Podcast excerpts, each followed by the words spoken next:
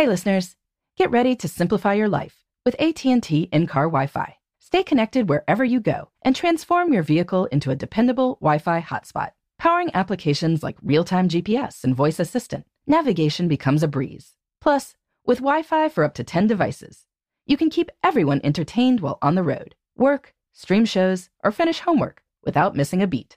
Discover the convenience for yourself and see if you're eligible for a free trial at att.com slash in-car Wi-Fi. Always pay careful attention to the road and don't drive distracted. Wi-Fi hotspot intended for passenger use only when vehicle is in operation. Compatible device and vehicle required. Welcome to Before Breakfast, a production of iHeartRadio. Good morning. This is Laura. Welcome to the Before Breakfast podcast. Today's tip is about how to be a better listener. We all know people who are just a joy to speak with. When we talk with these people, we leave the conversation energized. We tend to seek out these people again. We want to hang out with them, and we want to do business with them. This podcast is all about being efficient and effective with time. And being the sort of person people seek out tends to be more efficient than constantly asking people to pay attention to you. So, why do some people seem like such great conversationalists? What's often going on is that these people are very skilled at listening. Notice I said skilled at listening. Like many things in life, listening is a skill.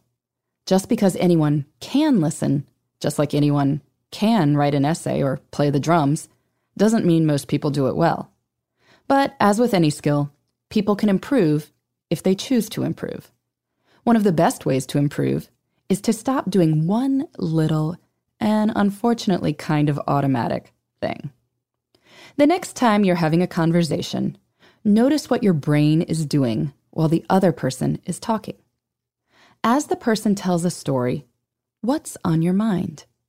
If you are a normal human being, the odds are good that you are thinking of a story to tell that matches or perhaps tops the other person's story. There are lots of reasons we do this. One is that in all conversations, we tend to seek common ground.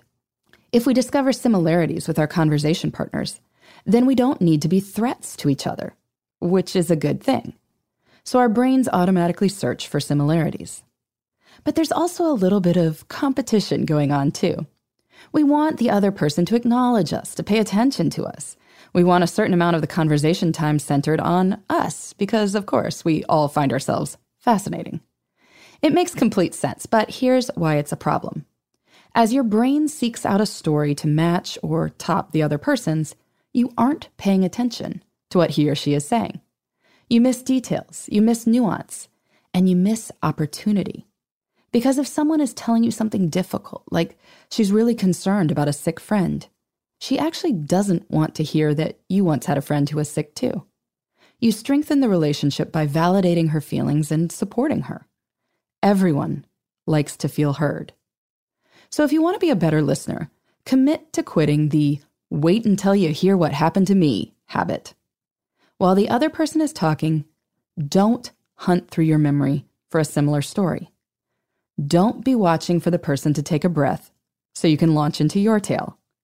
Instead, I like the suggestion I've heard from a great many good listeners, a phrase that is actually the title of a new book by Kelly Corrigan on the most potent things we say to each other. Try saying, Tell me more. Then the person can indeed tell you more if they'd like to. Or you can try something else that's equally validating, like, that must have been so stressful, or tell me how you solved that problem. You can repeat back something the person said or even ask something very specific to their story, giving them the option to elaborate in the form of a question. Oh, you always have such adventures. When you lost your passport on your honeymoon, what did you have to change about your trip? Most likely, the person will be thrilled to continue with her story. You might learn something fascinating. You might learn something useful. And most likely, eventually your conversation partner will ask you something, and then you can tell any story you want. You'll still get a chance to talk about yourself, but with the added benefit that the other person now thinks you're a wonderful listener, rather than someone who just wants to talk about herself, just like all of us want to talk about ourselves. You will have actually listened to what the person was saying, rather than spending time racking your memory for similar stories. And if the other person never gets around to asking you about yourself, well, it could happen. But so what? You now know this about the person and you can go judge for yourself whether it's worth pursuing a relationship. But that has nothing to do with whether you got to tell your story three minutes earlier in the conversation or not. So today, when you're talking with someone, try listening without dreaming up the next story you'll tell. See what happens. You might be surprised where the conversation leads. In the meantime, this is Laura. Thanks for listening, and here's to making the most of our time.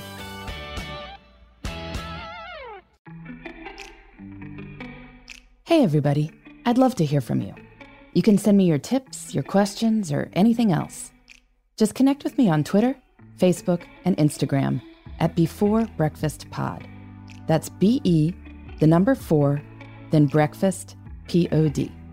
You can also shoot me an email at Before Breakfast Podcast at iHeartMedia.com. That Before Breakfast is spelled out with all the letters. Thanks so much. I look forward to staying in touch.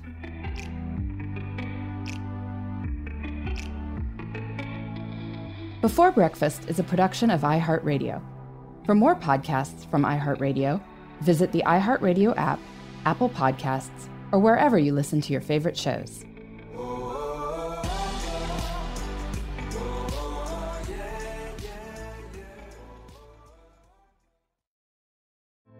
Hey, girlfriends, it's me, Carol Fisher, back with another season of the global number one podcast, The Girlfriends.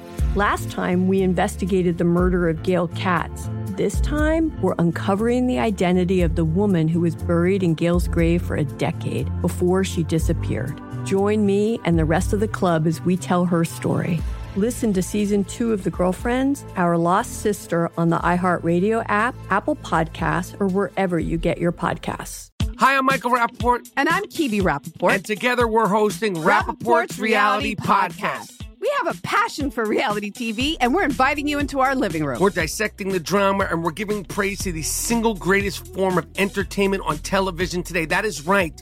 Reality TV is the greatest form of entertainment on television today. Listen to Rapaport's Reality with me, Kebe Rapaport. And me, Michael Rapaport, on the iHeartRadio app, Apple Podcast, or wherever you get your podcast.